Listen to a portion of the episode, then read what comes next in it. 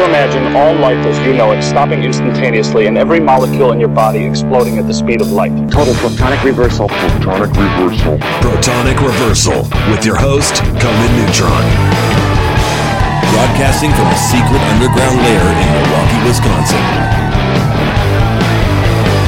a gigantic middle finger to everything that is rock about music, rock and roll, and corporate power. The thing is, though, if you don't laugh, you're going to go on a killing spree with sharpened nails.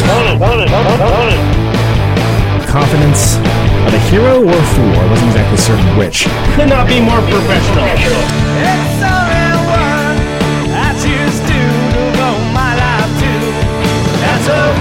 It means something. It means something.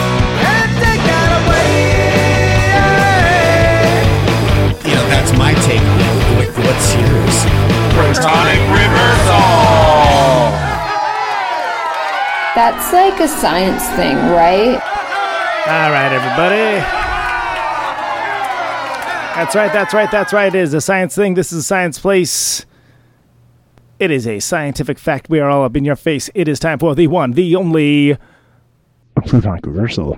Welcome to it. We're just going to get right to it this week, which I guess we've been doing a lot of weeks of late, so I don't necessarily know why I'm feeling the need to preface that statement.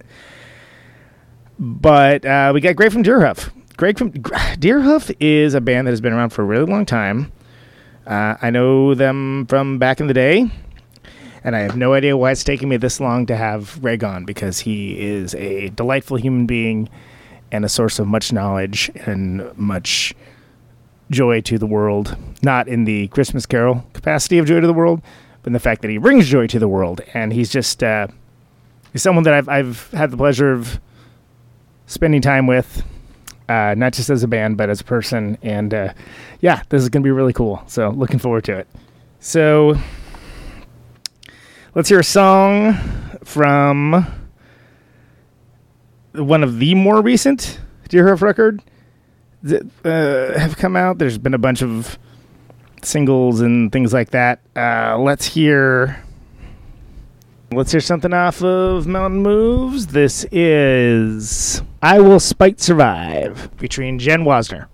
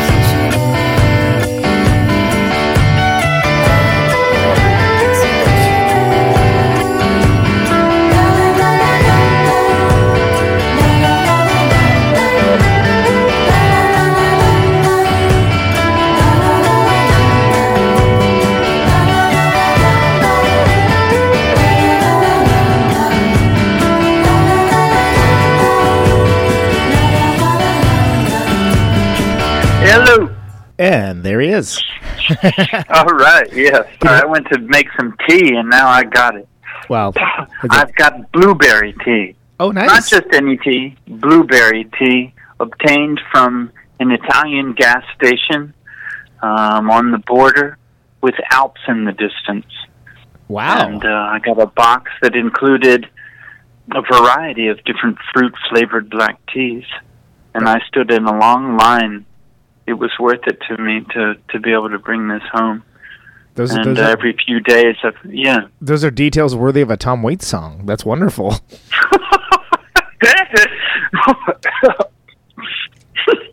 Uh, I, I did. what I'm all about, details. Yeah, yeah. No, you're you're a detail oriented person. I appreciate that. That's Uh, right. I, I, I presume you can hear everything okay, right? Yeah, sounds perfect. How about you? Yeah, Can you hear me? Can you hear details? I can, hear- I can hear all the. De- I can really appreciate the nuanced details of the story. Yes. How you been, Conan? Great, great, man. Uh, I was thinking about it, and uh, I think civilizations have uh, risen and fell since uh, since the last time we talked. Right? It's been a while. We've been through several uh, several historical epochs since last time we talked. Exactly. I think it was the pre-Cambrian San Precambrian area. Francisco has uh, busted, boomed, busted, and boomed. Yeah, man. Wow. It's uh. If you're in tech, where do you live now? In Wisconsin. Yeah, correct. Uh, and it, it, it's great. I mean, it's it's it's about a lot of freedom. You know, there's there's a lot of room, and uh, it, it's just not uh, Techlandia, which is just nice as well. Exactly. yeah. No thanks. So um, yeah, for, for those for the, for the listeners that are not aware, because I think at this point we'll just soft open in, into into doing the show. Uh, Yeah. we're both uh, ostensibly Bay Area people, and yeah, it's a different place than it used to be. A much different place than it used to be. there's a whole new i mean there's a whole new as far as i know um, set of artists and bands that are um, appearing now that you know weren't there when we were there that i think are doing some really incredibly exciting things Agreed. but a lot of the people from our um, circle or circles gone almost all of them. Yep. Few holdouts, um, very brave souls, and um, I applaud their efforts to keep um, some kind of non-corporate, um, you know, hint um, alive Yeah, some non-corporate it's approved. very strange. I mean, I moved. Yeah, exactly. um, I moved to San Francisco directly after college. Lived there for twenty years, and and uh, when I moved there, when I decided to move there, I had never even visited. Really? Um, yeah. Wow, I was. okay. I was um, maybe maybe it was okay. It must have been summer, um, and maybe it was summer of '89, and I was in college, home from college, um, and that was Oberlin, I think, right? my my yeah oh yeah how'd you know that? Dang. I, I think you told me once a long time ago, and I, I remember. Oh my details. God! Yeah, but I mean that would have been like twenty years ago. Yeah, yeah, yeah. I remember weird stuff. Well, I I apologize because I have no memory whatsoever of where you went to college, what's your birth sign, I'm you a, know. I'm a man of mystery, uh, so it's know, okay. I, I burned the past for fuel. Check this out. I'm I'm sitting there in my you know the house where I grew up. My brother is watching the World Series. I've got no interest whatsoever. But I suddenly hear this, Greg, come here. I'm like, what do I want to see the World Series for? But I come and check it out, and an earthquake is in progress. The game is being played in San Francisco Oh right, yeah, yeah. and they're starting to show images of um, the Marina District on fire, and it was right at sunset. Um, and the sky looked so beautiful, and these flames, you know, just looked incredible. and the Marina District itself is, you know, rather charming. And I thought to myself, that's the place I want to go. That, that And so that's the moment that I decided that I wanted to try and, after college, move to San Francisco. So I asked everybody I knew, everybody who was at college who was from the Bay Area. Um, I consulted them, and they're like, "Oh yeah, that's the place to be. that's where it's cheaper, it's less corporate, um, there's more art and music going on, um, and it's kind of a magnet for creative people in general." Yeah, because that was Um, like mid '90s, right? I think it was about the same time I, I moved out. It was like a It was 1990, 91. yeah, Um, I moved in '91, and yeah, Loma um, Prieta, '91, of course. Yeah, and then they were like, "Don't go to Los Angeles. That's the place that's really, you know, business oriented, super professional, very competitive and cutthroat, and kind of conservative by nature and more expensive." And it's just so funny now because you know Yeah. it's. I mean, it's mm, completely reversed, and I live in Los Angeles now.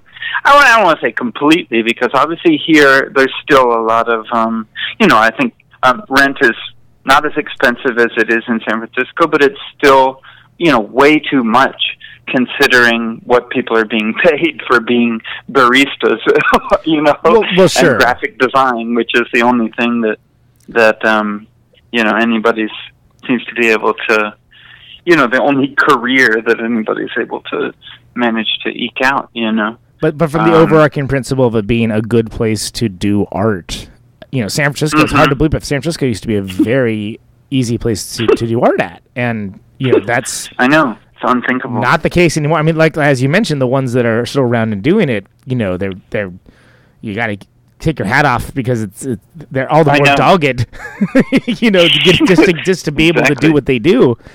But it, I did have an epiphany, you know, personally, and uh, uh, uh, when I was in Los Angeles uh, recording the first Secret Friends record, I'm just like, wow, Mm-hmm. people actually care way more about music and art here than in SF, and it was re- it was a crazy epiphany for me. But yeah. and it's also you know there's more that? there's more space. There's more, I like 2015. Uh, Yeah, I mean, somewhat. I mean, you know, it's still not, uh, you know, It's not like it's some you are now. idealized place, right? But it but it's also Yeah, just like the yeah. Bay Area became the focus went from being you know music and Yeah. tech and arts and tech to just tech. Like the art kind of went away and or, or became more difficult to even do anything with it. It's just it's a sad story that people are like, oh yeah, you know, whatever that's happening all over, and it's like it is, yes, but it's very extreme. It is, but no, it, it's centered there. It's centered there. Mark Zuckerberg owns an entire block on, uh, I think Guerrero or Dolores or something, and uh, apparently has a uh, a uh, SUV getaway car um, with a an armed guard inside, Oh, wow. um, idling twenty four hours a day um, for years now. Um, in case he needs to escape his his um, compound, um, like a supervillain. obviously Apple has become, uh, you know, a source of uh, a large amount of uh, uh, techno trash. Uh, you know, ending up in Cambodia or whatever. You know, a lot of. Uh, uh, a lot of uh, faulty iPhone cords and stuff. Yeah. Or you know adapters that don't fit anymore. You know, so um, once once uh, it, I mean, it, it kind of always was like that, but it definitely seems like in the past few years it's gotten way worse. Yeah, but let's So worry about the, the plastic of- straws. The plastic straws are definitely the Yeah. problem, right? yeah, yeah, um, and yeah. So it's it's like, uh, I mean, I know. I mean, yes, of course you're you're right. In those days when we were there in the '90s, it's not like tech didn't exist. No, but no, there were a lot of there. small startups. Yeah. Um, and uh, you know, almost all of them failed. It's now a monopoly. totally uh, yeah. a- now a monopoly um, atmosphere uh, uh, in which a company like Google. I met a guy once who lives in San Francisco. Um, uh, who was staying at my house at the time, staying with my housemate. And this guy, you know, I'm telling you, like this guy seemed like the most with it, hippest, coolest, most forward-looking, advanced, incredibly friendly, open. You know, within five minutes of meeting him, I was hearing all about his, uh, you know, polyamorous um, love life, and, and that he was about Sure. to get married, and and he was revealing, you know, intimate details about, uh, you know, about his his life and his fears, and and um, you know, it just immediately made me feel so comfortable, and I'm like, wow, this person seems really evolved and cool and um and then like a little later I was chatting to him and I was like, "Okay, so what do you do?" And he's like, "Oh, I work for Google." I was like, "Wait, I thought you were a philosophy major in college. Right. That's what you told me before." Yeah, yeah. And he's like, "Yeah, what I do is they pay me to sit around and write internal philosophy tracts Whoa. just for Google employees to about the merits of capitalism and libertarianism and monopolies and how capitalism is a naturally occurring phenomenon not wow. a not a not a modern historical aberration but it's Yeah, a thing that construct. exists in nature. It comes from animals and that it's right because of that.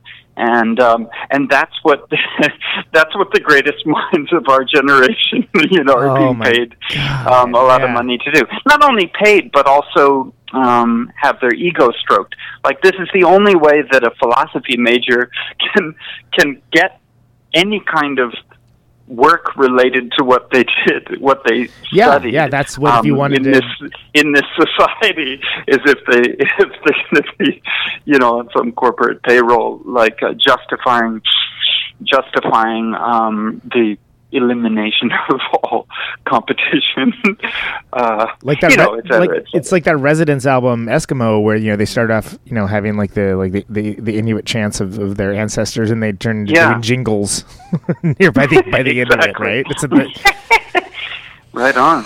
Yeah, early San Francisco stuff. yeah yeah speaking of which Exactly. and i think it's it's also it's hard for people that that i hate to be the guy oh if you weren't there you didn't know but it is hard for people to understand that it was a very vibrant creative community. I mean I, I, I saw a lot of those early deerhoof shows and you know it was like me and 12 other people there and it was you know like you know an art space Yeah, or like somebody's time, yeah. garage or like you know whatever like people don't even understand that like yeah it wasn't always the way it was and and it, it was kind of it was really cool kind of seeing you guys find your audience or your audience sort of find find you I mean, it took many, many years. But it uh, wasn't if- immediate, if we- exactly, yeah. did, yeah.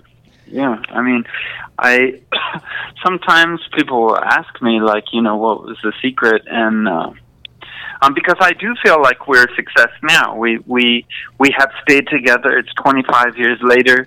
Um, we get along. We tour. We make records. We're happy about it. We're excited about the next thing we're going to do, um, uh, and um, and um, can pay our for rents. Um, with our various music projects, the most of which is just doing this band Deerhoof. And um, which for a But, lot of us is living the dream i mean that's like all you ever you know if you're an It is artist that's all living you've the ever dream, and I feel- yeah I feel very grateful because I feel that this is not only living the dream, but it's like literally the dream that I always had when I was a kid, and I always just this is what I wanted, and um, and I'm really really happy to have it, and I feel lucky. Um, but um, you know, first of all, I am not complaining. I um, but the but it was you know I don't know maybe the first seven or eight years that we had the band. Everything we attempted lost money. Every recording, you know, Right, every yeah. release, every tour, um, even local shows. I think Yeah. it cost more to uh, take two cabs, you know, over to the because nobody had a car, so you know to um, to take two taxis over to bring the bass amp and the drums. Um, you know, cost, and then back again probably took more money than than whatever you know the twelve people you mentioned, um, you know, whatever we got at the door. Um, yeah, yeah. Like, uh, here's your ten and, uh, dollars. yeah, but, great. Thank but you. at the same time, it was like um, there was a neat feeling that um, I don't know. It was something that the the the venues that existed at that time and the booking agents. it was this was a time before the venues had been taken over by you know Live Nation. various now, uh, is- permutations yeah. of Live Nation. Yeah, Yeah. exactly, exactly. Um, and the it was no longer just a simulation. I mean, it was not yet just a simulation of interest in the musical underground, but it was actually, you know, participants in the scene or you know there were actually so many scenes in the Bay Area, and that was one of the things that was cool about it. But participants in music, like you know, members of bands and stuff, were the booking agents, Right. Um, were the sound people, were the staff, the bartenders, etc. And everybody. There was, you know, it's a quite small city, and it, there was definitely a feeling that kind of everybody knew each other more or less. Um, and and I always felt very supported, even if it was twelve people. Yeah. That was more than I expected, and because I didn't feel like we were, you know, we weren't on a track. Uh, we weren't hustling and trying to fit in anywhere. And I felt very encouraged in those years um, to be allowed to to do exactly that. I didn't feel pressure to um, streamline what we were doing or narrow what we were doing down to one specific um, career track, which some other band had already proven to be successful. Um, so, you know, we didn't totally um, fit into. Um, I mean, the scenes were very fluid. I think in San Francisco, so I wouldn't say there were any hardened scenes, but you know, I I feel like we had a little bit in common with the. you know, there was a kind of big garage rock and and retro uh, Yep. scene that I really related to a lot. Um, and then there was obviously a big noise scene Mhm. um, that was like, um, you know, really a lot of very harsh, Yeah, know, some- some of it and being- abrasive performances and costumes and just like Theater as far out absurd. as possible, super aggro, you Yeah. know. Um, then there was like a kind of, you know, beginning of a indie rock scene. Um, you know, the word indie rock at that time meant something different than it than it came to mean Yeah, because it yeah. came to be a a specific like a genre in the record store, which it wasn't then, but it was a kind of a ethos then Mhm. um, maybe, and um, and yeah, we kind of like, you know, related to a lot of those. There was also a new music scene, classical music, you know, a kind of avant-garde thing, Yeah. um, and uh, you know, a free improv scene. All of these things, you know, um, the scene was small enough that the same venue might be hosting any of those kinds of music on any given night of the week, and uh, we always felt like, you know, like really appreciated. Like I think w- the members of Deerhoof at that time were extremely shy, um, including me. Um, if somebody, if podcasts had been invented at that time, and somebody asked me to do a podcast, I would have been like, like for a week, you know, trying to decide whether I had the nerve to to get on the Actually phone with this it, yeah. person. yeah, Yeah, yeah. um, at the time, we were just very hermetic, and we were so concerned with kind of like building our own uh, musical sound and and like you know and and figuring out what our kind of lyrics were about, and and kind of like this, you know, sort of Deerhoof mythology and Deerhoof characters and stuff. And we were pretty obsessed with it, and we we we didn't really, you know, talk to anybody else about it. Um, we just would venture out and play these shows, and and um, the fact that we got any support at all, and that there were venues that wanted us back, and that there were bands that wanted us to open for them, um, was kind of, and and actually eventually a label that wanted to release our music. Yeah.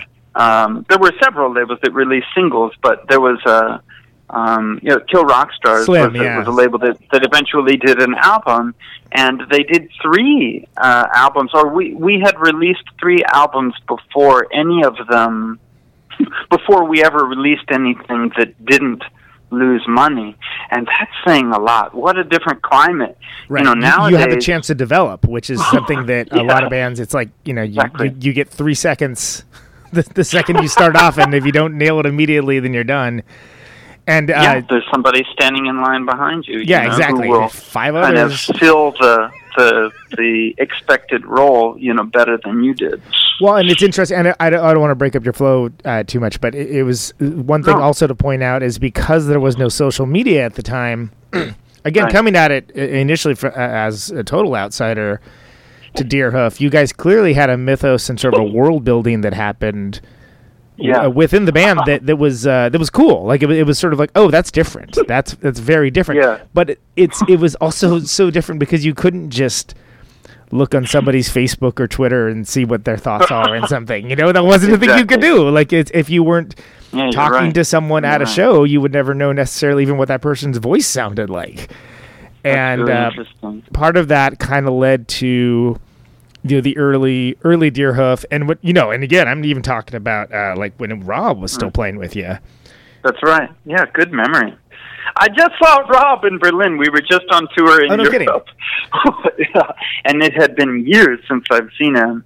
And uh oh my god, like um how's he doing I really good. Um um he's he decided to relocate there at least for a while. He's doing just music. Um Common Eider King Eider is his current act and uh and uh, somehow either I or Satomi or both had gotten a hold of him and saying, "Hey, we're we're coming on tour. Do you want to come to this show?" We put him on the list, and and uh, you know it's like a festival, so it's like all day. Right, people are milling around, Mhm, and he yeah. shows up, and I was like, I mean, it was always this way with him, but but that kind of feeling where years later you just pick up exactly where you left off and it was like neither of us had aged at all and um and our sense of humor was exactly the same. Right. And uh so so th- and then there was a um a Berlin radio station that needed to do a Deerhoof interview um a video interview that that ended up uh on YouTube, and you could see it. Um, and uh, instead, instead of me doing it with one of my uh, actual current bandmates, I was like, "Rob, You brought Rob on? That's awesome. Dragged yeah, it was me and Rob doing the Deerhoof interview, and it Deerhoof was really classic. funny because the interviewer was so confused. You know, they had like no this idea. guy yeah exactly it's been like Yeah, no, well, I mean, they didn't know. I mean, they also didn't know who I was, no reason they should. It's just like they were just there doing their sort of like festival due diligence or Yeah. whatever, just interviewing bands. oh, yeah. But uh, yeah, we had such a great time, and it was, and uh, it meant so much to me that he watched the show and that he liked it and felt proud, you know, of us for what we were still doing, and um, uh, still felt a lot of the same energy, you know, that that we had kind of hatched, you know, together. Um, um, that that was very much still our style, you know, when we were on stage. And you know, I didn't know whether he would feel that way or not, but you know, that's what he told me after the show, and it was very touching to me. and it is different to get that kind of feedback from people with that context and that deep history and it's not that you Yeah. and- not to denigrate you know the, the current friends or people that you know that you, you No. respect and, and love now but to have someone that Yeah. has just been that long with it and, and knows exactly where you came from. I mean, that that is a heavy thing, heavy and cool at the same time kind Yeah. of thing. I mean, specifically, it's not just that it was someone who's known it a long time, but it was someone Someone who's in it. specifically who quit the band. Yeah, was in it for In other words, who was in it, in it, but quit. Yeah. In other words, He left.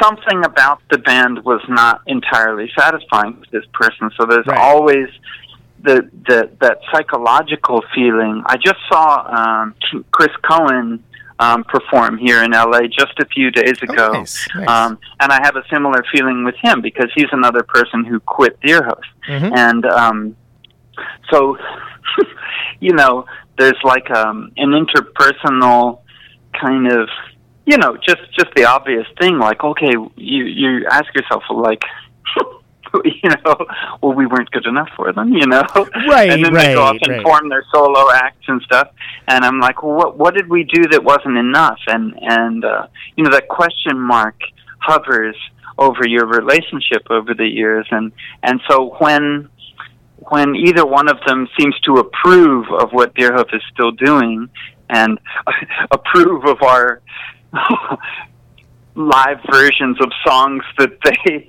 you know, were there to to help write, or you know that they helped record, or that they had strong opinions on at the time. Um, you know, if they approve of it, it's just like it feels like such a relief. You know. Yeah, and Um, it's and it's and, and it's you- a, it's a yeah. hard it's it's experience and it's a relationship that's very unique. very yeah, unique exactly. indeed. Right. Nobody else can can say that precisely. And I was in the band with Chris too. Uh, we had a band called the Curtains, Curtains, that was yeah. mostly his music, and Yep, I remember. and um, for we played a whatever couple shows with reason, I don't remember if I quit or he just, you know, um, I forget exactly how it happened, but it, but same idea. Like, I not only approve of his uh, the way his music has developed, um, but like um, were part of it you know, bit, I've yeah. helped him. I've helped him mix it and um, and uh, really feel like it's just about the most beautiful, uh, you know, um, current, um, you know, group playing in any style. Um, it just, uh, yeah, I mean, it, it makes me weep every single time. You know, I see them play. I really can't believe the the level that it's on. It's hard to explain, but just the emotion that's coming from the music and the the the human um, element is very strong in this band, um, and uh, and yeah, the pride that I feel that that he took it upon himself to take the lead. Yeah, to make that and to you know to to be the lead singer, the front person, play guitar solos, completely write the songs himself, um, and just you know be the be the motivating force instead of just being in the band, but like It's different. be be the Yeah. yeah. it's different. It's different. I'm very proud of him. There, there's different there's different stakes to it. So it's it's uh yeah, it's may not seem that different to the people on the outside, but it's a lot it's definitely different on the inside. It's, it's very lonely sometimes. Yeah, exactly, exactly. And you really do. I mean, Chris and I have this conversation sometimes. Um, he lives here in Los Angeles, so I'm able to to chat to him more um, than with like Rob, who's like been really far away for a long time. Um, it's not, you know, like I think we both feel grateful and lucky that we're still in bands and that we play music and that we get to do it and that we haven't dropped it and we've been able to not have to drop it. But you know, there I mean you know, like some of the records that we made together uh only you know, when he was in the band it was a four piece and only four people know what it was like. you know, Right, exactly. what it felt like and and how we did or did not get along at the time and and how much you know of of just kind of like personal lives or social lives um or relationships we were willing to sacrifice um in order to like you know make the album, whatever one it was, um, you know, be, you know, just whatever it was that we thought it needed to be, you know, fully developed, fully finished, you know. I mean, it's hard to say even good. I mean, we couldn't define good because we hadn't made the album before, so and we didn't Right, have we had no any help, no producer. The Yeah. label label was totally hands off, no manager. I mean, it was just it was only us just trying to figure out is this good enough, is this right, and be like, no, th- let's do this again or whatever. And you know, like he and I share this this kind of feeling that that uh, you know among the mixed in with the you know pride with how things turned out and feeling like oh you know it's like your baby you know? What you it's like what we had instead of babies. Um right. there's also uh there's Think also regret you know? Yeah. yeah exactly. There's regret. Like i don't really know if it was worth it you know? Um the the the amount that we hurt each other along the way you know the turmoil of making it. Um and guilt you know? I think that chris and i i've never had this conversation with anyone else other than him. Um a feeling of actual guilt and feeling responsible partly for the current um at least not responsible but at least having contributed to the the current model for bands now is that a label almost always expects the band to already have To made the record to do everything on their own yes. budget hmm to do yeah. everything yourself. And sure, yeah, we'll be happy to like pay some money and get free money. You know, well, to to pay s- a little bit of money to to hire a publicist and manufacture. You don't even have to manufacture things anymore because nothing sells. So just yeah, sure, we'll be happy to post it to Spotify or whatever for you, Right, and send out whatever and, and copies hire people- a publicist Right. um, but but but but there's not the. Uh, I mean, that's the way we always worked. Was we'll just Yeah, make very the, self-contained. the Yeah. record on no budget, all by ourselves, um, because that's what we could afford was zero. Um, and instead, you know, we just spent all of our time on it. Right, lo-fi Um, wasn't and so necessarily an that time is aesthetic choice. Uh, choice. It was uh, Yeah, right. was the, the only yeah, option exactly. available. I mean, I remember in the in the really early days before Chris even joined in the '90s, it was always this, you know, in the era of like Nirvana and, and, and stuff. There was always these these questions of like creative control and selling out. If Mm-hmm. Yeah. you got onto a major label, did that mean that the major did that mean that the major label was going to start telling you what to do? right. and I was always like, "Oh my God, I would kill to have a label that would tell me what to do." I can't stand the loneliness of Because you wouldn't to, be in the trying to figure it all out myself. Yeah, and, and that's and that's So- another thing that it's it's difficult to describe to Yeah. people that don't have that uh, that context. You know, uh, coming Hmm. from the foreign land that is the past, is that that was a thing. the idea that like, oh yeah, you're selling out your principles. And you are less of an artist if you if you take this money and Yeah. do this thing. Which now it's like, what? What is it? Huh? What are you talking about? Like it's I mean, now you'd be such a fool not to. Right. Um, and totally. And in fact, I mean, I think everyone who's in music. I mean, I don't know if everyone who listens to your podcast is like a musician or maybe they're just fans. But there's a lot of musicians, but a lot of known. regular, yeah, just regular fans as well. So, just regular civilians. Yeah, civil- but I mean, even civilians. even the listeners, I think, kind of know that. um Yeah, the, the the most likely way to earn a living as a musician is through licensing. So, in other words, if your song could ever get picked up for a TV show, Mhm. or you know, if you really hit the jackpot, it's a it's an advertisement, um, and that that's it's it's almost impossible to make money any other way. Um, of course, it's almost impossible to make money that way. yeah, I was gonna say, it's still hard to make money that way, but- Make it sound like that. Some like, oh sure, you know, it's real easy. I'll just do that. Uh, um, this you know Chevron commercial or whatever, but Yeah. uh, no, um, you know, none of the options are are actually likely. But that's the one that pays the most. Well, and and there was ethical concerns with that as well. Like if you know, if you recall back in, you you know, when when we when we were doing the Iraq War, that is Uh-huh. still going Yeah. on.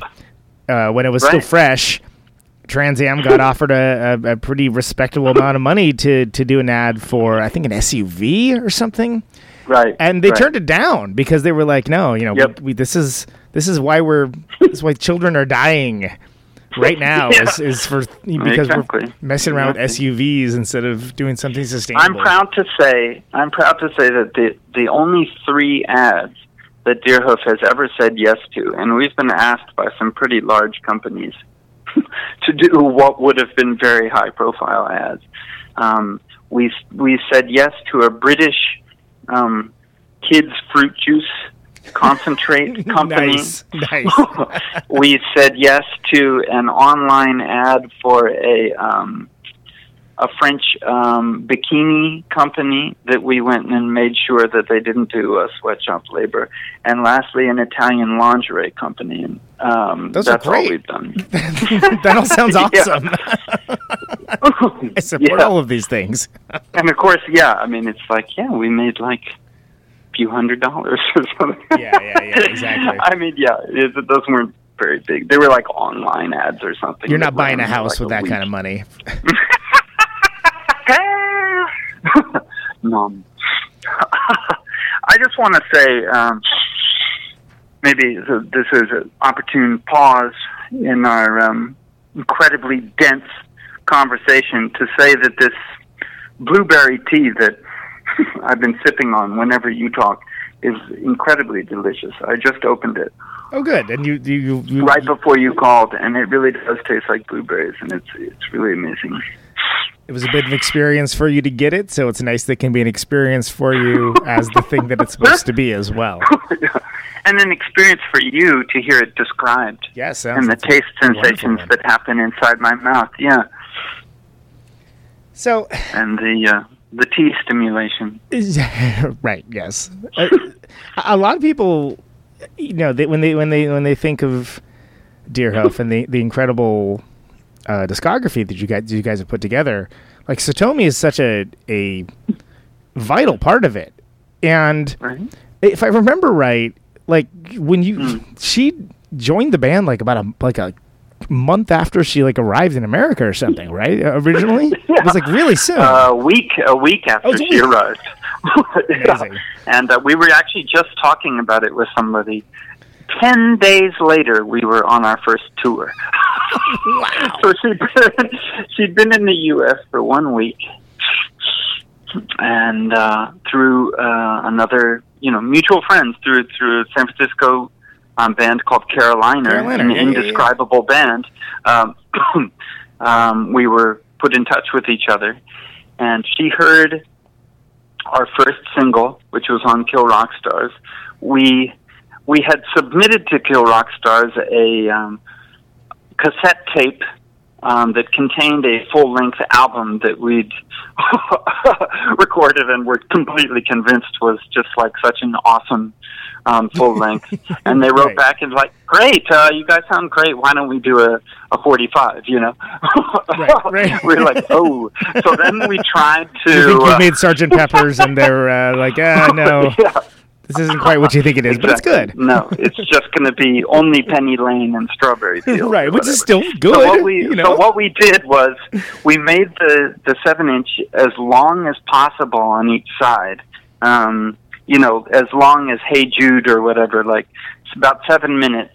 Um, had it play on thirty three, and then we also put separate songs in the left speaker and the right speaker. So Oh, you had to use the balance knob to uh, you know mix them in mono, and then you had to use the balance knob to choose which song you're going to listen to. We were trying to cram as much uh, of this record onto this seven inch as we could, and of course it completely failed. I mean, the the when you turn the balance knob to the left.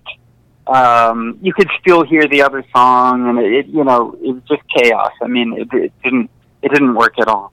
And um, I remember, you know, we went to the mastering appointment, and you know, an incredibly conservative, you know, professional man was there. Maybe you remember George Horn. I mean, he Oh, was kind yeah. of the game in town in those days. Yeah, yeah, yeah, yeah. Of course I do. and yeah. uh, uh, you know he's mastered you know just countless albums over the decades um, many of them you know classic very famous records um, but more of a traditional and, uh, dude. Um, I I mean, mean, you know That was- was he- just incredibly just such a curmudgeon and just uh, he It's fantasy, heard our right? He music was and a- just thought it was horrible and and uh, you know but just would not offer the slightest um, hint of enthusiasm or or solutions to what we felt might be problems with the audio that we'd mixed on our four track machine. Um, and uh, so we thought that maybe the way to to solve this would be to have him as the the record was being cut on the lathe um, that he would improvise randomly with the EQ settings and uh, move the EQ knobs around it while the while the record was being cut. So you act, you can actually hear George Horn's improvisations on wow. on the on the EQ on the record, and then at the very end there was an overdub that we didn't have enough um, tracks to be able to um, put on the song. So Rob went over to the lathe at the end um, as the, as the last song was fading out and screamed into the into the lathe um, and sang this melody that you can just you really turn it up you can just barely hear him you know s- s- s- you know singing um, you know like he, he sang loud enough to actually vibrate the uh, the needle or whatever. anyway, so tell me you heard this this you know whatever. I mean this you know somewhat you know sort of you know bit off more than we could chew. You know. Yeah. um, Meanwhile, George Horn's sitting there being like, "Hey, I mastered Creedence Clearwater Revival and Charles Mingus. I don't know what these guys are up to." exactly, exactly. And maybe that's what Satomi's expecting to hear when um, when this mutual friend is is playing. Oh, there's a San Francisco band that's looking for a singer. And maybe she expected to hear, you know, "Proud Mary" or something, but you know, or, or "Down on the Corner" or whatever it's Right, called. right, uh, right. Um, um, instead, she heard this seven-inch with both both songs playing at the same time because uh, you know there, there was no volume knob on the. I mean, there was no balance knob on that stereo, and she just you know it just sounded like total noise. Yeah. And she her reaction was, I, I sure I'll join this band. I don't think there's any way that I could make this any worse, you know, even though I've never been in any band and I've got no experience at all. Yeah, like yeah. this could be a neat way to make some friends, you know. I've just right. arrived in a new country and and uh and she came over to our house. We were practicing in our kitchen in Potrero Hill at the time. Um we couldn't afford a practice space, so Rob was playing through a tiny practice amp, a guitar practice amp, and I was playing um, drums with like chopsticks and stuff, and just fingers so as not to bother the neighbors. uh, we had a German Shepherd named Sophie who would get really, you know, excited and sort of freaked out every time we'd start playing. and actually, Rob's pick, instead of using a normal pick on the bass, um, he started using um, Sophie's chew toy, which was this smoked cow hoof, um, you know, that sort of fit over like two two of his fingers, and he was playing the bass with this thing. Yeah, I mean, um, Satomi came over. I mean, Satomi came over. She had talked to Rob on the phone, um, who was telling her the address and like, hey, why don't you come over at this time? Um, and from his voice, she had thought that he was a woman. He was very excited and speaking in a high voice, and she thought it was a woman. And and um, she was like, "Cool, I'm going to have some, you know, girlfriends that I can meet." Um, and that this will be neat to have some people to hang with. And then she arrives, and it's you know it's the two of us and um, and our dog, and uh, And the chew toy pick.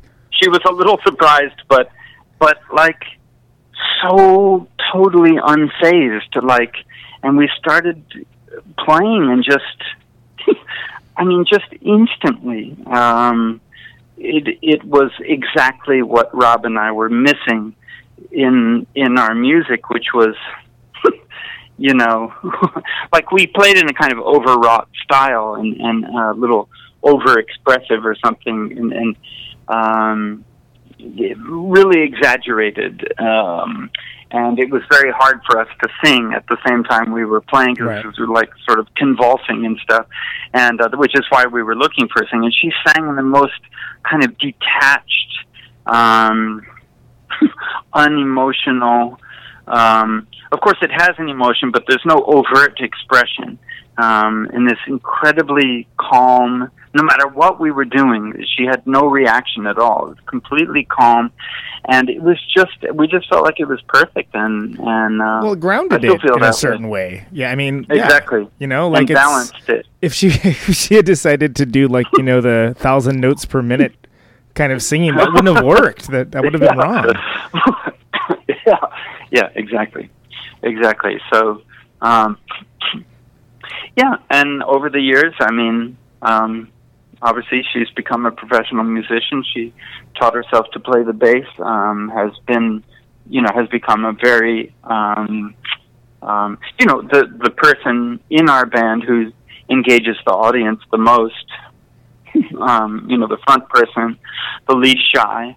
Um, um, and the the one who's dancing um, and is you know singing everything, um, and you know become a songwriter, etc. Um, and it's like, um, yeah, I mean the regret I was talking about before, and like, or the guilt or the feeling like, wow, I, I don't really know if making all those records was necessarily worth it, you know but it's like at the same time, wow, you know, like we had nothing and now we have Yeah. um, the a much coveted um, and much appreciated um, life thing, which is a, a music career, you know. Well, and, and, and you we kind of can't believe we still have it. and, and you put something into the world that made it better Yeah. than it was than when you came in, and you know provided some joy and enjoyment for people. Maybe, yeah, yeah, yeah, right on. and it started off being you know kind of coming from almost more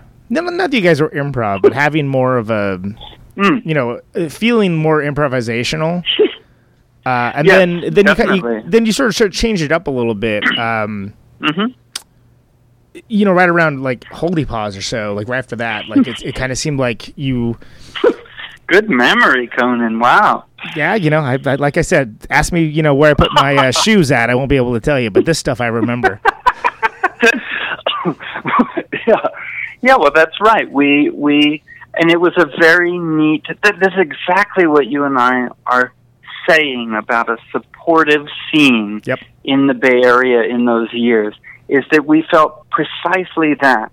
It still exists, actually. I, I don't. I don't want to just romanticize the past. It exists, but only in the underground. yeah yeah it exists changed. in, in DIY spaces and basement shows and backyard shows and stuff, um, where a band that is new, like, could could do what I kind of think we did, which is start by really not knowing what we were doing and not trying to too quickly determine it. We were not trying to settle on something really quick Right, and, and- and get our act together and like figure out how to brand ourselves. Like we took many years where we where we Could kind of I don't Yeah, know just- figured out how to play with each other just from sheer intuition and just from sheer hours put in doing it without any calculation. We never talked about music. I mean, Rob and I actually, we would occasionally attempt to talk about music, but we hated each other's taste so much that the conversation would always break down instantly.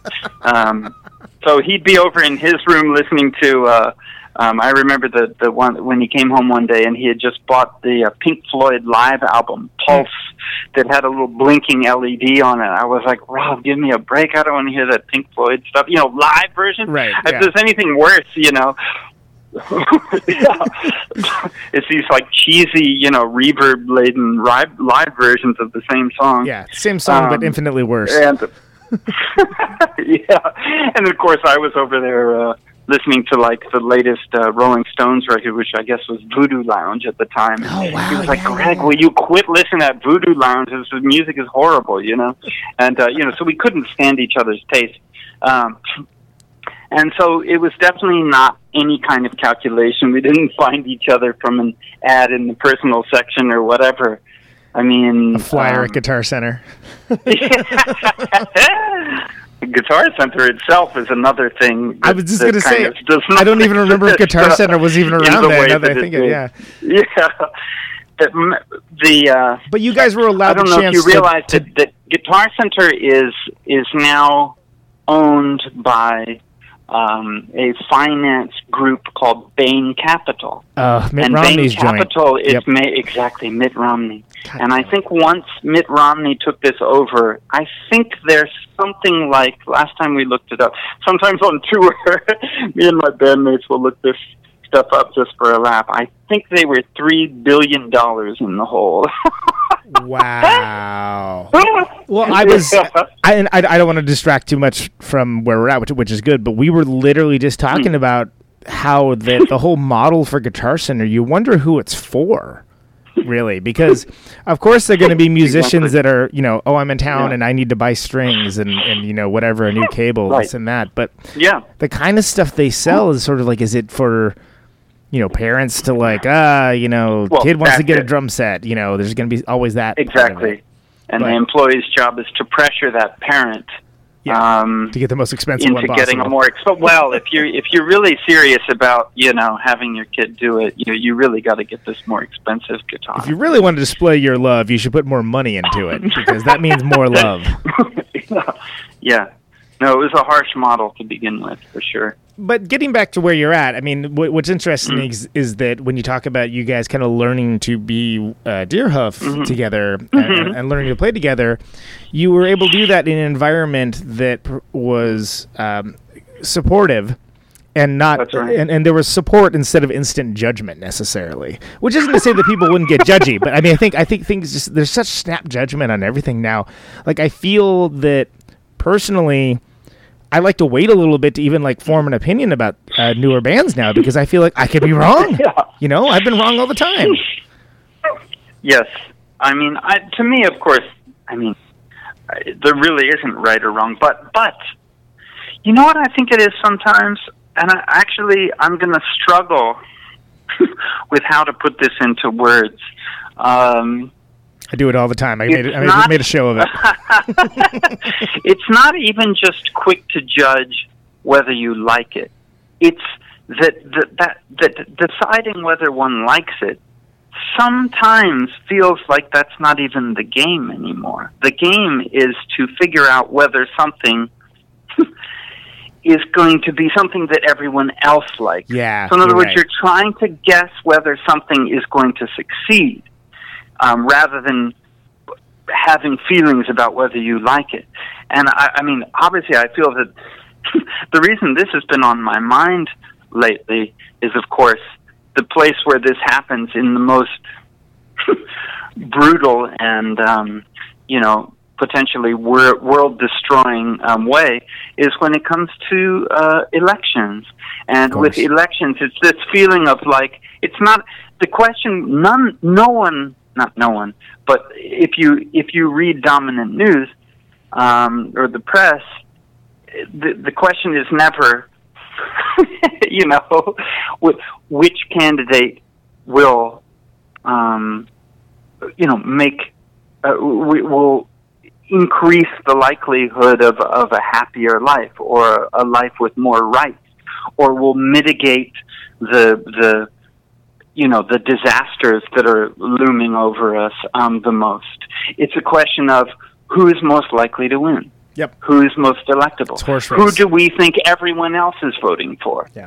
how can we how can we pressure you to not vote what you feel or vote the issues you agree with but vote um, um, the way we're going to help you assume everyone else is voting Um, Armchair And, uh, prognostication and sort of gamesmanship Yeah. rather than actual, you know, real yeah, palpable so results. exactly. That that's a good way of putting it, armchair prognostication. So sometimes I feel like that's what happens with the judgment of music. It's not even a question of whether it's good. It's a question of wh- armchair prognostication of whether it is successful, and that becomes the definition of good, um, both from um, um, you know the music press um, side angle.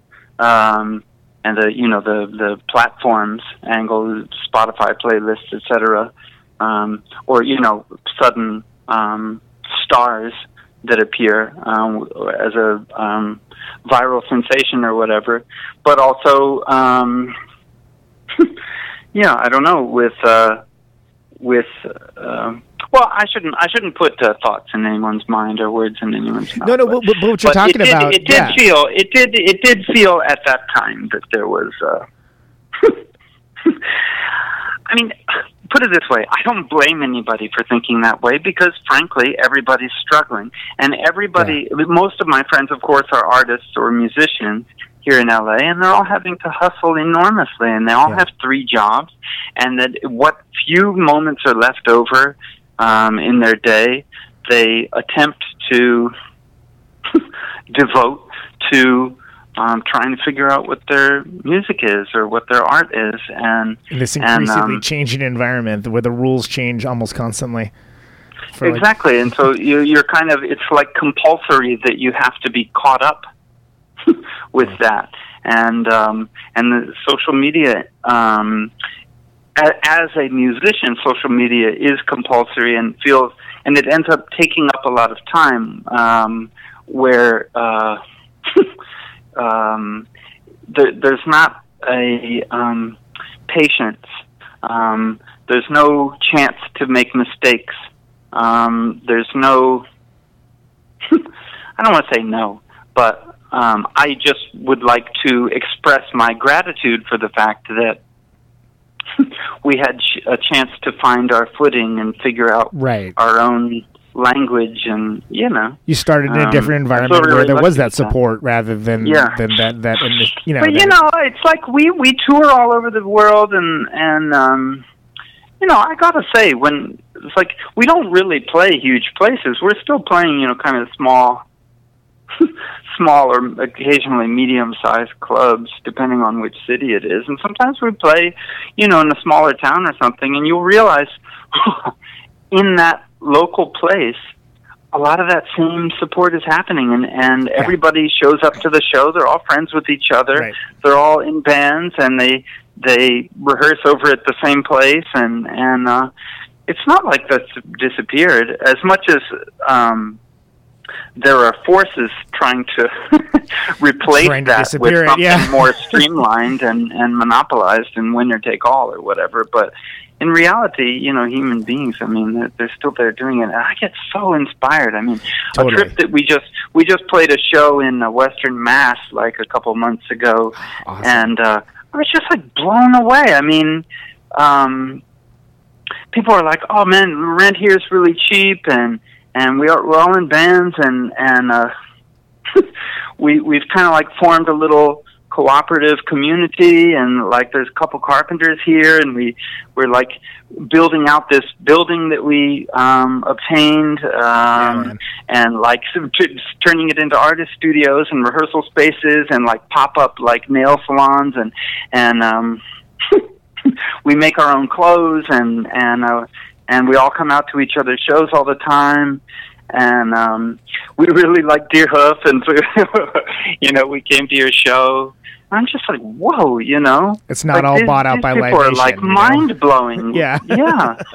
And it's like you you feel like okay if if some kind of you know apocalypse comes whether it's um climate related or or uh, war related or zombies or something you know whatever it's going to be um sometimes i feel like i see communities like this so strong so banded together so so willing to help their neighbors um those are the ones that are going to survive the future better than you know um anything you you see discussed in the mainstream.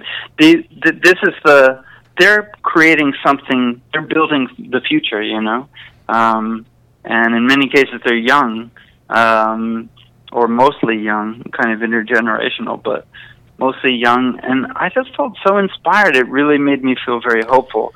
And I, you know, you feel it sometimes in these underground music scenes. I'm sure you know it exists in all kinds of areas of life, but that's what I see because I'm a touring musician. and- absolutely. and, it's like really amazing. Yeah, I- I've, I've, I've, I've noticed the same thing, and I've, I've found that to be Mm. very enheartening when you maybe get down a little bit on things being overtly commodified and there being just this Mm. replacement of, you know, not that the gatekeepers are gone. It's just, oh, there's just different Mhm. gatekeepers now that will allow certain things in or out. And then you find these yeah, homogenous, iconoclastic little communities that, are like, you know, are little bubbles that are just awesome. and then you just remember that, you know, th- there are these self-imposed limits that people put on themselves, and it's it's quite powerful, really.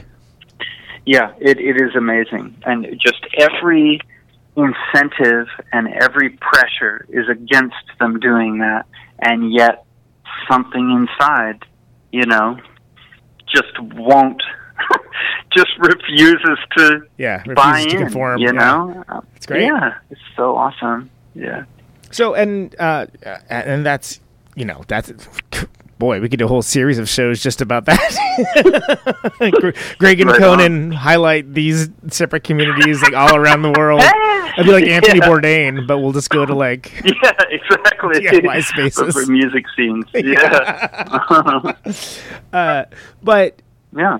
I mean, and, and something that on, on the other side of it that, that I've talked to other people on the show over the years is that there's this idea that, oh, these tools have lowered the barrier of entry for people to be able to get their music heard by people. And yes, that's true, but also that now because there's just so much of everything, like there's so much more great stuff, but there's so much more terrible stuff and so much more mediocre stuff that you have these services that have like yeah they set themselves up as they're they're the new people that will decide what lets in what gets let in and what let out. Oftentimes taking you know what little resources there is for the artist Mm. along the way and of course i'm specifically talking about spotify now if we're not being if i'm not being clear Right. enough No, no, no. You're being clear. but but it's it's the the Walmart of music all over again, and uh, it's it's it can be maddening, especially if you aren't already established. I know I've heard a lot It's of. well, it's not in Walmart. It's not in Walmart Yeah, because. Walmart.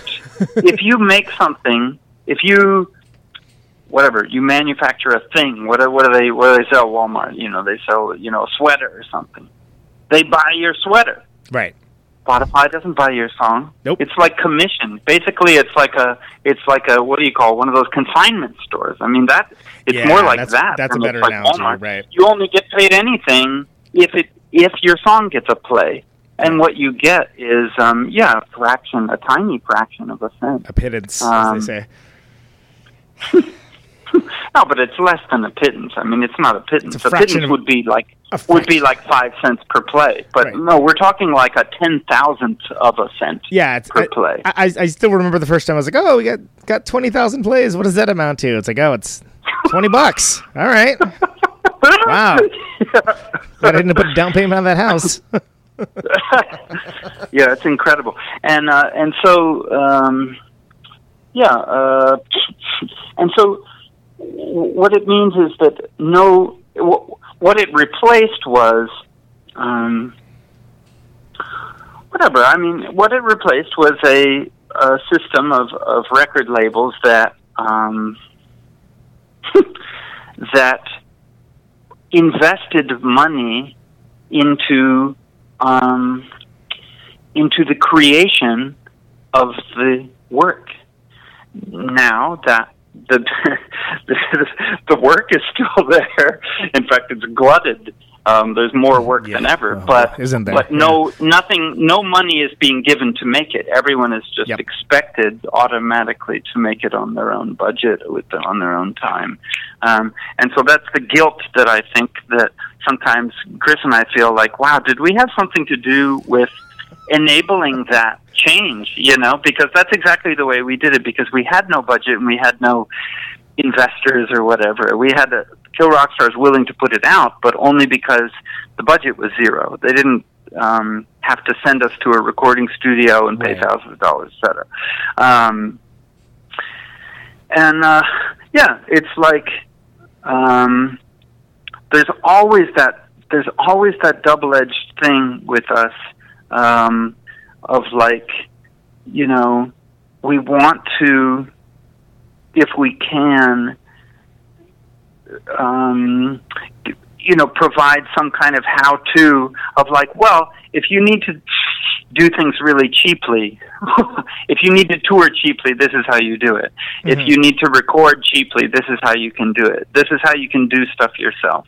Um, you know whatever. Just uh, treating it as though it's like you know home crafts or or whatever. That's our homemade way of making music and homemade way of setting up our band and doing our tours and stuff.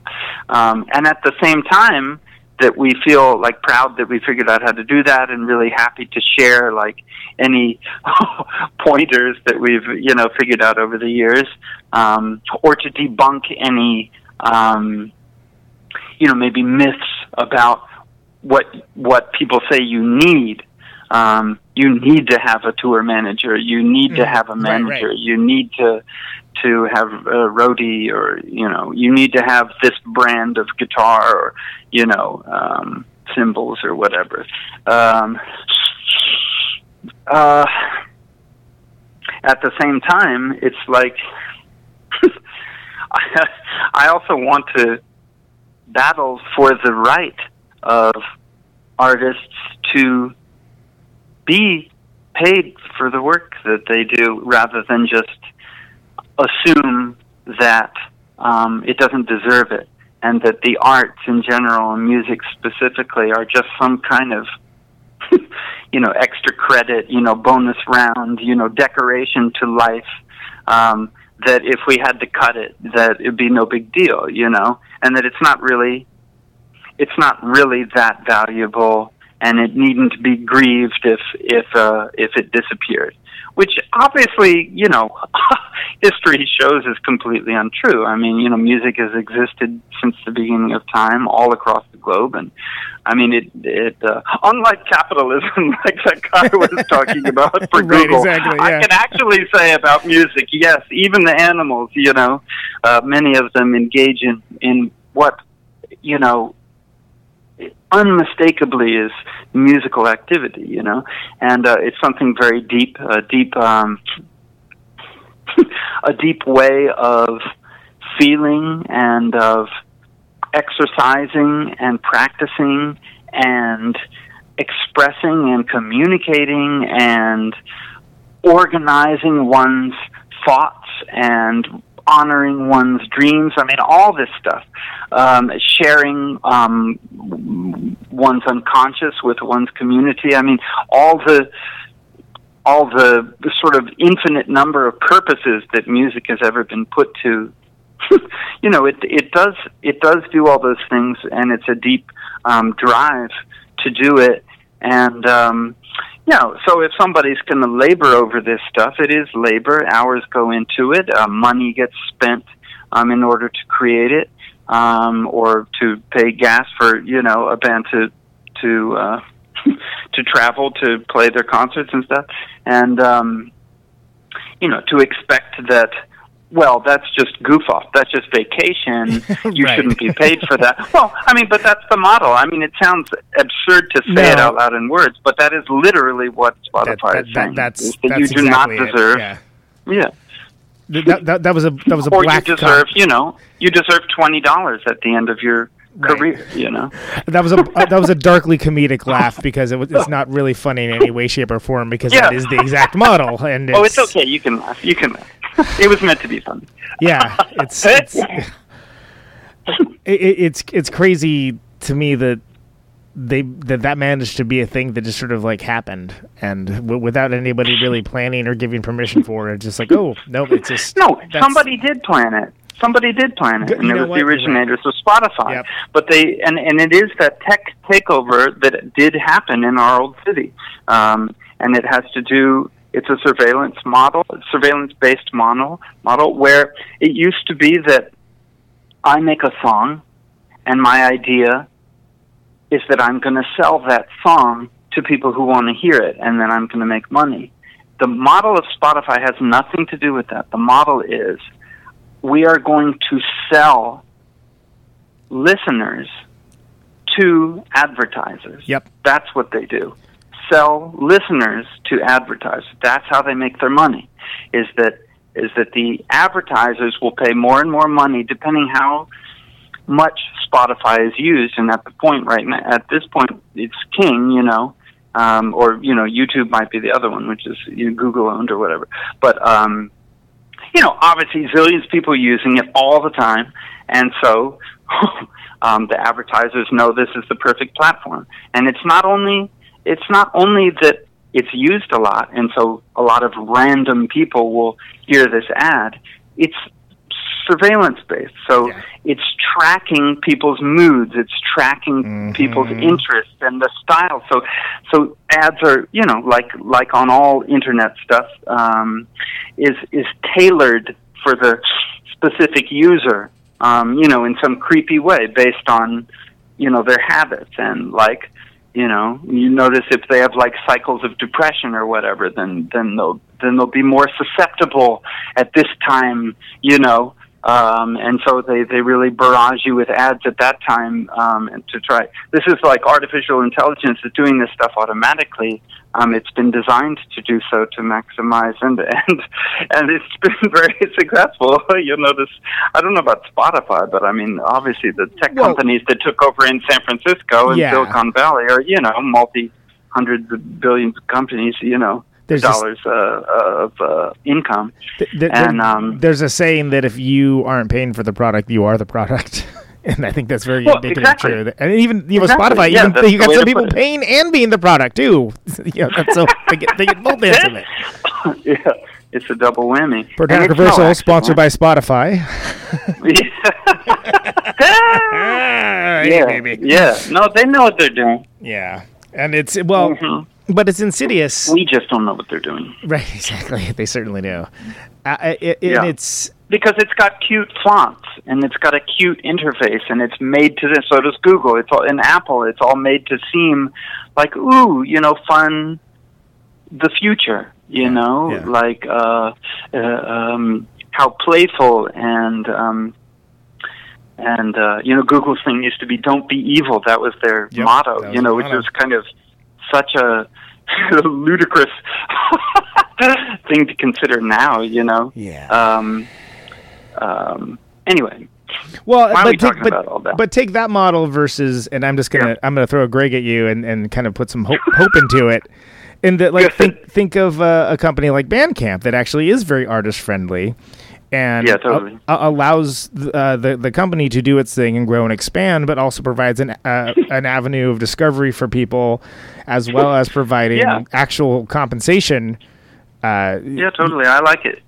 you know, I like Bandcamp a lot. I, I, I, it's not nearly as popular, of course, but you know, No, no, I no, mean, but like it's, it's, still a thing. That's the thing. It doesn't have to be. You Yeah. can. That's what I'm saying. It's like, who cares? We don't have to treat everything like a horse race, um, and that Right. what your your life's work is worthless unless it made it onto the radar of. Uh, uh, you know, I mean that that's the kind of thing like when you when you meet your grandparents or your uncle, you know, once every few years, and they ask how your music career is going. It's Oh, like, well, are you going to get famous? Are you on American Idol? You know, this kind of stuff. Yeah. It's like, no, no, no, no, no. Yeah. no. I mean, uh, that is not the definition of satisfaction. You know. But it's hard to Um, describe to people where you just say, no, the destination is the journey. And then they just think, ugh, he's high, you know, or something along those lines. Like, oh, Yeah, no, right, no, I mean right. it. I actually believe that. I mean, I think that I think that it could also be somewhere in between. You can have. It's not just the journey. I mean, we can distinguish between um, a musician that's utterly failing and suffering, and um, simply has no support, and you know gets into an incredibly depressing situation where no one you know they're just lost in a sea of competitors and and um and just you know feels like they can't find a way to um have anyone hear their music.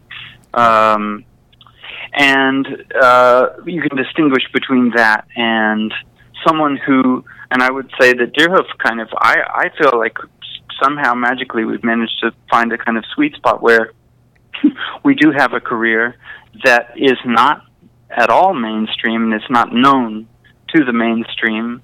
Um, and yet in our own um, world um, I feel like a great success um, Sure. and I I feel like a, a an ever expanding circle of friends all around the world who share um, a lot of interests and just share the friendship itself, um, and that we bond over, you know, over music. I mean, So- um, and and that's that's more like what I was going for with the journey being the destination about things because something that I Okay, yeah, yeah, noticed yeah. and I'm not sure and you tour far more than I do but uh, I've even noticed Mm-hmm. that there's there's people that like maybe as a younger man where I was a little Mm-hmm. little more judgmental and a little little meaner perhaps there were, there were bands that I, I would necess- you know wouldn't give the, the time of day or or maybe like wouldn't be super kind to that now when it's like oh you're still doing it. Cool. Me too. And like Right you- on, you I know. you find this commonality that's like, oh wow, it just feels different now. Because that's just awesome that Yeah. anybody does anything at all, but to like be sticking with it and like, oh, you're you've accomplished these things and you've done this stuff that's so rad. Oh, that's so I'm so glad for you. I mean, if nothing else, if a person is simply still doing music, it's already, um, I consider a major victory Huge because win. that is the kind of thing that um, um, is very easily drummed out of a person or, or um, yeah, I don't know. Because it's- it Uh, is it's easy to think that you know no one's listening, nobody cares, this doesn't matter because a lot of the world is set up to you know kind of subtly imply that. Exactly, and sometimes not so subtly. I mean, it's like if you, I mean, take today. I mean, today it's like if you're in the UK, it's like turns out Boris Johnson um, is found to have committed a crime. If you're in the U.S., it turns out Trump's going to get impeached. I mean, there's it's it's it's not even subtle. Yeah. there's such a blaring You know, now that you put it that way. blaring, you know. well, yeah, I mean, it's like, um, you know, or, or the, the, the level of doom um, that um, some communities are constantly being threatened by. Um, and in some cases, that communities it appears to be all life on Earth, you know, is being Right. Yeah. threatened by, you know, some kind of imminent disaster. And, and um, you know, you're kind of like, well, I'm still going to write this song. But yeah, you do. I mean, everybody I know, of course, uh, is struggling with is there a point, you know? Yeah. And um, and sometimes doing music is the act of asking that question. Um, the the result of the music is the is you attempting to ask that question of yourself, and you find out what you come up with, and that's uh, um, I think I think that you hear that in a lot of music now. Um, um, the, the, it seems to address that that ambivalence about music itself. Like it, it, the music seems partly to contain the feeling of why do music? You know, what is it? What does yeah, it mean? that's that's. I, I think you're right. I think you're onto something there. That's actually uh, Yeah. very astute. It's a- like, Yeah. a, like a subtle undercurrent that you know maybe you know Yeah. we used to assign to like you know indie movies or something along those lines where it's like oh it's funny but right. it's kind of sad a little bit too and like I don't know I just really like it and then now it's like oh that's everything Totally. now. now now that's literally everything. yeah, yeah, yeah. Huh. Well, yeah, uh, you know that I think that that's hitting on something. So, what do you do? You feel like, and as you know, you guys tour a lot. You get to see a lot of different communities, a lot of different places, like all, all around. Do you you feel it's something that you see everywhere? Um, I mean, as much as you can see when you're, you know, I'm the not an experience expert. of touring. No, yeah. I, I, I don't think it's a thing. I think I don't think it's a thing. I think that it's um, constantly being rewritten um, uh, there's no one's ever hit the target. You know, it's like um, the experiences that a person has listening to a song or being at a show is itself, um, you know, in that moment, um, uh, what you can do to to validate the existence of music, you know, at that moment. Um, and uh, I'm always just kind of moved that that um, such a thing continues to be done. And LA right now is not exactly a um, mecca for for underground spaces, you know. Um, Yeah. but but there are a few, and uh, I really like going, and and it's always an amazing feeling when you're there. Like, wow, you know, like. the, all of the stated reasons why a person would do a thing in, in 2019, you know, are absent Right, right. here tonight, and and it's like so cool to see people still like Just do it for the sake of doing fun it and, and- and, getting yeah what they yeah, get out of it. and I you mean, just don't know why. Yeah, um, Lord knows I don't sometimes. yeah, Most times. yeah, it's awesome. So I, I- do want to. Uh, Mm. We as as great as the you know arm shelf philosopher stuff is, and you know I guess you can find our work uh, at Google. You know they'll they'll be taking this philosophy and monetizing it. yeah, yeah. As far as Deerhoof history, we only really got up to the fact we just got to the fact that we're like we're Rob left. We didn't even get the fact with John joining up, which is like ancient history for you guys. So like that that was a big transitionary period. Um, you know, Mm-hmm. uh, Rob leaving, which you know you started, you know, started the band right. with, and Right. there was like a bit of a okay, what now sort of aspect before, uh, and then John was playing in, Uh-huh. I think he was playing in Gorge Trio at the time, if I remember correctly, right? Or, or was yeah. Gorge Trio and his Colossamite? That's right, of course, yeah. With, Yeah. um, with And the funny thing is that the other guitar player from, From each of those bands, a guy called Ed Rodriguez, ended up joining our band band, later. Another ten years later. So um, yeah, it's So kind of like sakes. Deerhoof is actually just a uh, Colossamite, a Gorge Trio kind of um, spin-off. maybe, maybe another Yeah, 10 years, I mean- Nick Sakes can make a guest appearance. I mean, I don't know. I don't know what to say. It's like I, I feel nothing but uh, but just like so lucky that that um, that um, that to, to have the most easygoing bandmates, uh, you know, uh, imaginable that we're willing to endure. Uh, um, uh, you know, uh, the, a kind of mania that exists, you know, in Deerhoof about maybe trying to. I don't know. We're just just a mania about our music, I guess, and uh, to join in and to to be patient with that, and and um and to, I mean, it's it's not unique to Deerhoof. I mean, any band that stays together, or any relationship really that stays together for a long time, is going to go through conflicts and um, Sure, of course. you know you you you really find out what people are made of when you find out how they deal with the conflict you know it's like everything is fine until you have the conflict and then you find out if you do or don't have the tools to work it out and a lot of times you're you know making it up as you go along and and um and uh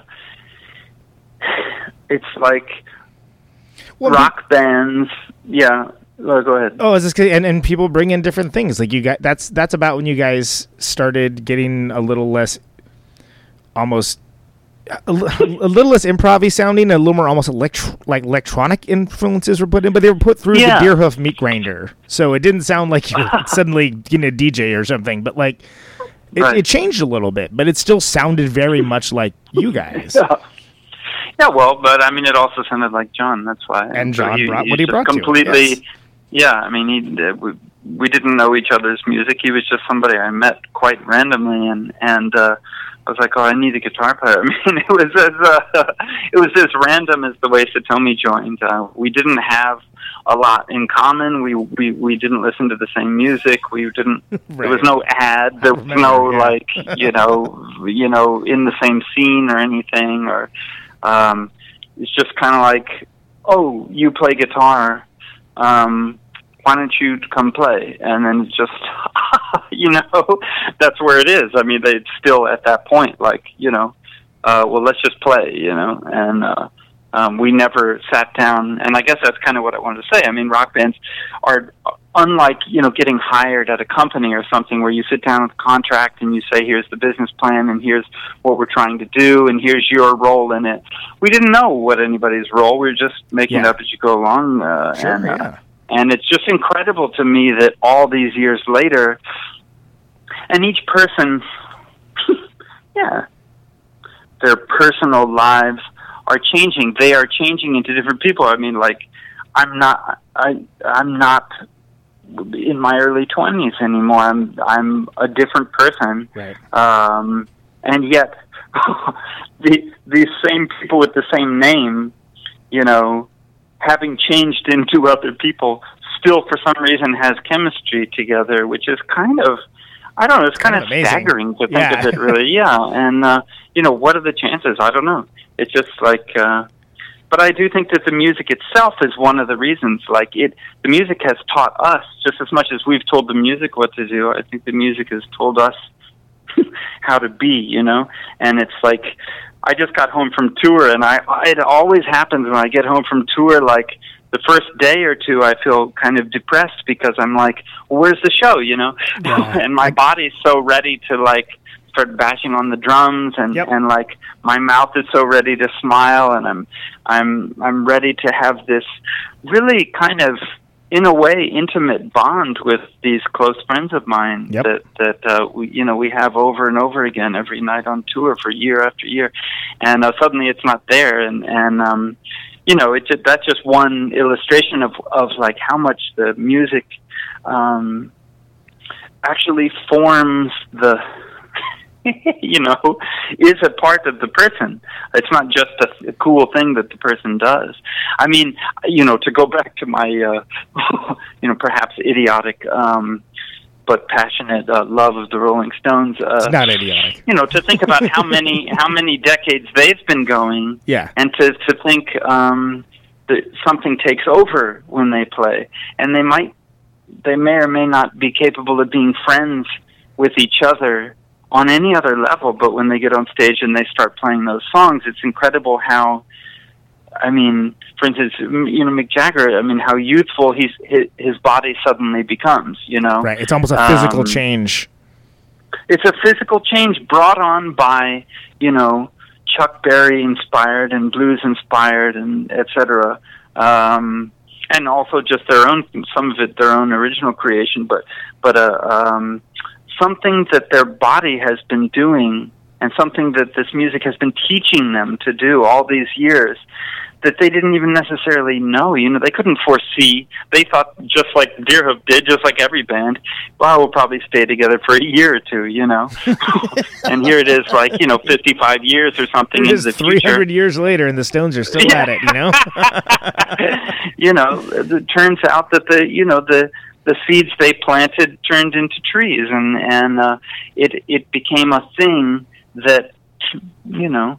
I mean, they might not necessarily be the healthiest example of a of a role model of a band, but in a way, you know, you have to admit um, that on some level, the music was maybe the least destructive aspect Oh, of sure. their Absolutely. lifestyles, and that may have been what saved them as human beings.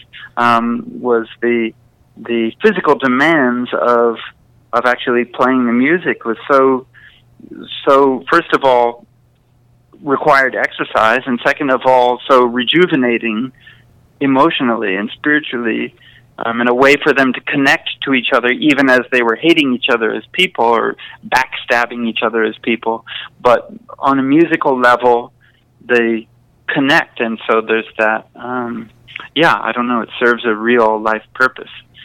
And um, it's kind of you kind of don't know what it's going to turn out to be when you first try it. You just try it, you know. Right. And And that's then- how it was with John. That's how it was with Ed when they joined. We are just like, well, let's just try it. You know, we didn't know what was going to happen. You know, it's not like we're. It's not like Satomi and I sat there and like, well, let's see if we can find somebody who's more into electronic music. I mean, we had no idea Exactly. into any of that. And, it, and I, I, I remembered at that time. There was there was no such Yeah. calculation. I definitely remember that. yeah, exactly. No, he was just like, yeah. I don't know. Well- John. Um, yeah, go ahead. No, I was just gonna say, and, and the, the, the, you mentioned that the, you know being after having this deep connection with your bandmates and, and playing shows Mhm. all over, and you have this the absence of it when you come back. I always call that post tourum depression, and uh, I that's, Yeah, that's, right. that's something I've talked to a lot Post-tourum. with people. yeah, the the Latin name. Right, exactly. um, yeah, but no. Anyway, please please continue. That's uh, didn't didn't mean to interrupt there. No, no, no. I, what was I going to say? John. Um, So what John brought John in? started to do this thing where he John John started to do a thing where he really um, gets a lot out of joining pickup soccer games uh, wherever um, wherever we are and. Uh, the band was all out here. We all lived in different cities, but they were all out here staying in my house in July um, before this last tour started. And um, he went to a couple pickup uh, soccer games and and uh, got cleated on one of them, Ooh. and and it Ow. busted his foot. Somebody stomped on him, so his his foot's all messed up. Man, I don't know. That's that's a that's a very sad short film. yeah, but it's kind of funny too. It really hurt a lot. Actually, it was getting better when when we started this tour. He was like, "I think it's healed. You know, I think it's fine." And then we played one show, and just the way he. I mean, it's kind of what we're talking about. There's this the there's this weird physical it, thing yeah. that takes over that you're Yep. not entirely conscious of, Yep. and he's sort of pacing a lot and his body tenses or relaxes in in unusual ways that are different than the way he's just you know living his normal daily routine um and suddenly you know all these different muscles are getting used um and then it's the Yeah. second the show was over it was like It's like he it couldn't even stand up let Yeah. alone walk yeah yeah so um yeah he was having to ice it all the time and you know well that's how it goes for those uh athletes you know You get that weird like things things that you can do while you're playing only, and then afterwards, like, oh my god, what what? yeah, yeah. It's like you're impervious to pain. Yeah. I mean, I really find that a lot. Um, that uh, the second the show is over, maybe not the second, but about 15 minutes afterwards, I'll suddenly realize that I had hurt myself during the show. You know, Yeah. but um, the adrenaline or, or something, or just the joy of it, um, makes makes it. you just kind of can't tell while it's happening. You know.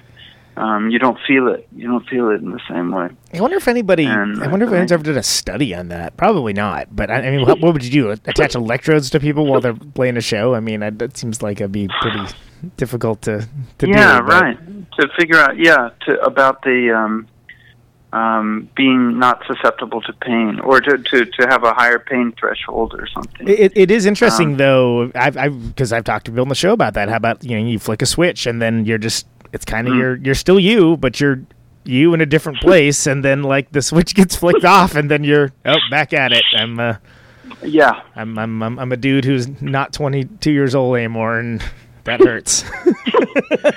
yeah, and at the same time, I think that there's a possibility. I'd like to operate with the theory that there's a possibility that the music Has something to do with it. can inform it can form inform the rest of life if you want it to if you want to let it and that even if you're not like literally on stage you know banging on the drums or whatever um I mean, I think people do it all the time just by listening to music. You know, you know, you listen to some music because you want to be in a certain mood, or you want to like motivate yourself, or you want to relax, or you you you know need to like um you know clean the kitchen or something or or um um give yourself courage or you know the different different ways that you could use music in your normal life in your daily life um that that it can inspire you and and I like the idea that whatever character you become on stage, you can find a way to let that character exist off stage somewhat too. Um, uh, that, that, that maybe that character has something to teach the other yous, you know, that might exist. Um, and it, I mean, you're right about how Deerhoof started very much as an improvisation thing, and I think that for that's that's an example. You know, being ready to improvise, um, you know, is is like a a mindset that is totally useful all the time. Wait, hang on a second. Yes. Uh, oh yes, I do. Do you want it? Okay. Yeah. Hang on just a second. Um, how long we've been going here, Conan? Uh, The, the thing is, uh, my roommate needs my mic stand, or he needs his mic stand that I borrowed. we, we can we can we can definitely we can wrap it up. I mean, okay. I we we could you know as far as I'm concerned, we could do I could do this for a couple for a couple more hours. But uh, yeah, yeah, I want, I want to cool. respectful Yeah, of your time. so nice to chat. Know, Thanks. it's it's and it's to been reconnect. this is very very you very long overdue. I I don't know why it's taken me so Yeah. long to have you on, but Well, thank you so much for for uh, inviting me. This is great. yeah, uh, Um, I mean, and and and we'll, we'll we'll not make it the last time too, so we can we can pick up where we left off at some point and and uh, all right, cool. and, get back at it. um, I guess just you know, not that I want you to try to like, hey, you know, sum up this in you know X amount of seconds or whatever, but we've talked Yeah. about about and with different guests about the sort of Mm. necessary politicization of uh, the Mm-hmm. times about how there's no sidelines anymore, really. And you know, Deerhoof's But always there's no what? th- you can't be on the sidelines anymore Oh, right. Yes. and right, right. you know Deerhoof always had a had a stance. You know, there was uh, Right. like when the Iraq War was going on, you were very very vocal about that, as yeah, you remember? a lot of us yeah. do, of course, Mm-hmm. and that has not I'm trying to get abated in these yeah, times, Right. Right. and not a lot of bands are willing to do that, especially bands that have you know whether it be a lar- you know, a big career or not. You know, it, it's it's it's considered risky for mm. whatever reason. So, I guess if you have any final thoughts specifically about that, In our case, I would say that a lot of things that might normally be considered risky in, a, in career moves um, have, for some reason, the exact opposite ended up being good um, for us. Like I think it's I think it's been helpful for us to um, to uh, take a stand on things. I think it's been helpful for us to not settle on one style, um, but to constantly, um, you know, to slowly have built up an audience that uh, likes to be surprised by what we do next. And Right. so that I think that that sort of like weird opposite model has worked for us for some reason, and I'm really happy about it. now I got to give this mic this mic stand to my roommate. fair enough, Greg. That's, that, that's it's so great to talk to you, man. We'll uh, we'll, we'll do it again yeah, sometime. thanks so much, Conan. Let me know. Uh, let me know when it goes up or whatever. It'd I will. be fun to listen back and see what in the world we t- we're talking about. Yeah, no problem. Keep in touch. No problem, brother. Yeah. Talk to you later. Thank you so much. All right, bye bye.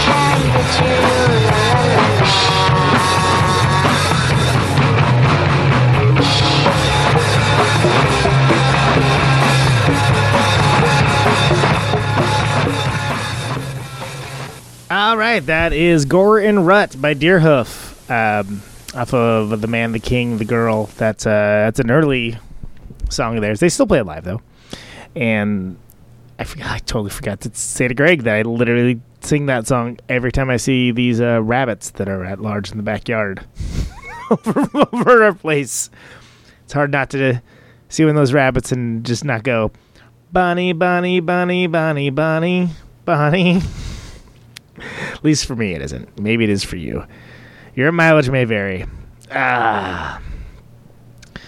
In any case, uh, so if you were looking for Deerhoof, they are all over social media. You can find them. There's a deerhoof.net. Um, they're on uh, Facebook, uh, Instagram, I think. All, the things, all, the normal things that you would think of. Go find them. They're great. Real deal. Love the music. Love the people. All respect. Really shouldn't have taken me five years to have Greg on. so we'll do. We'll make sure it's uh, sooner next time. Ah. Yeah. A lot we didn't cover. But what we did cover, I feel really good about it.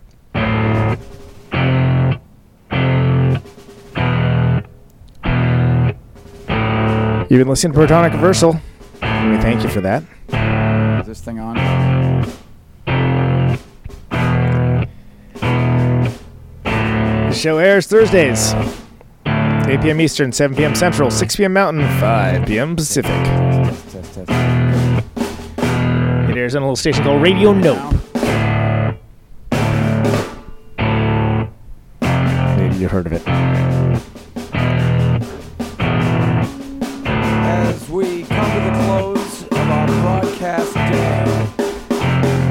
Archives, radioneutron.com. You can find us podcast purveyors. my farewell transmission. If you like the show, please subscribe.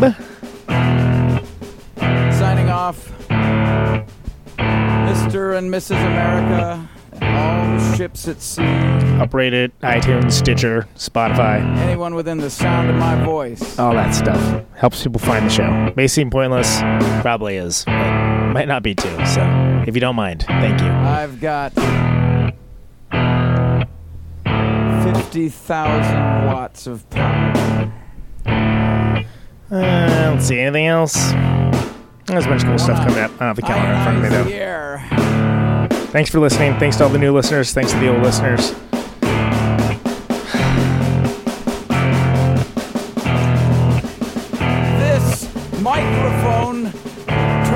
Sound into electricity. And as always, Can you hear me now? catch you later. Out on Route 128, dark and lonely. I got my radio on. Can you hear me now?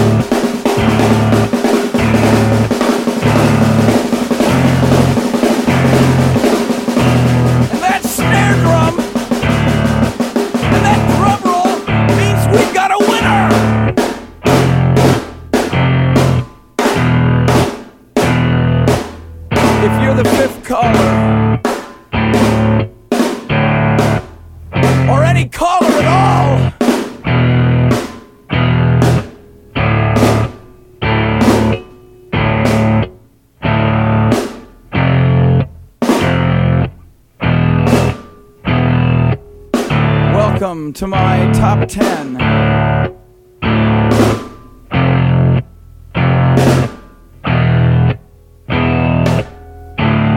I'd like to thank our sponsor.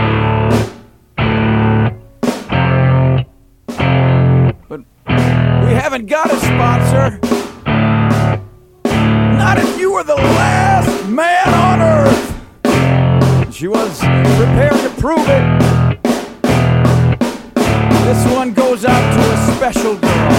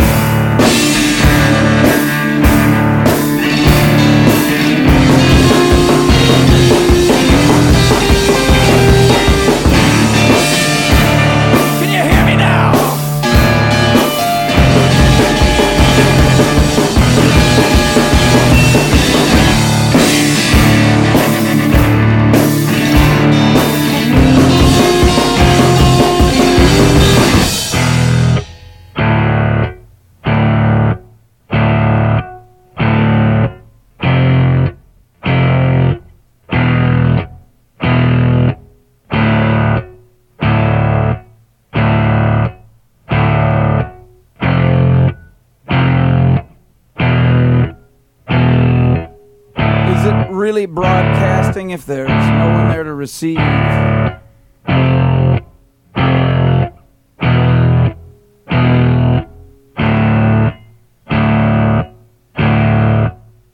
the end radio. As we come to the close of our broadcast day.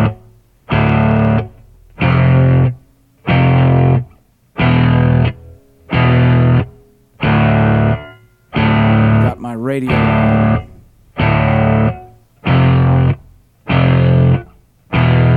Can you hear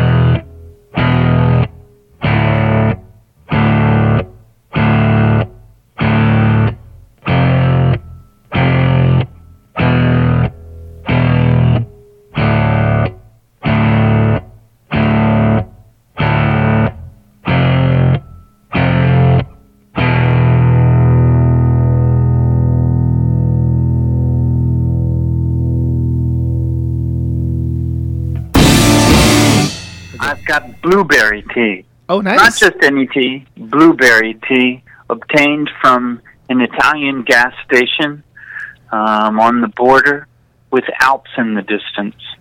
Wow. And uh, I got a box that included a variety of different fruit flavored black teas. And I stood in a long line.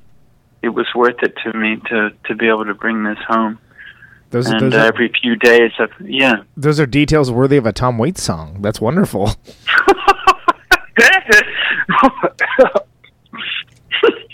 I, I That's did. what I'm all about, details. Yeah, yeah. No, you're you're a detail oriented.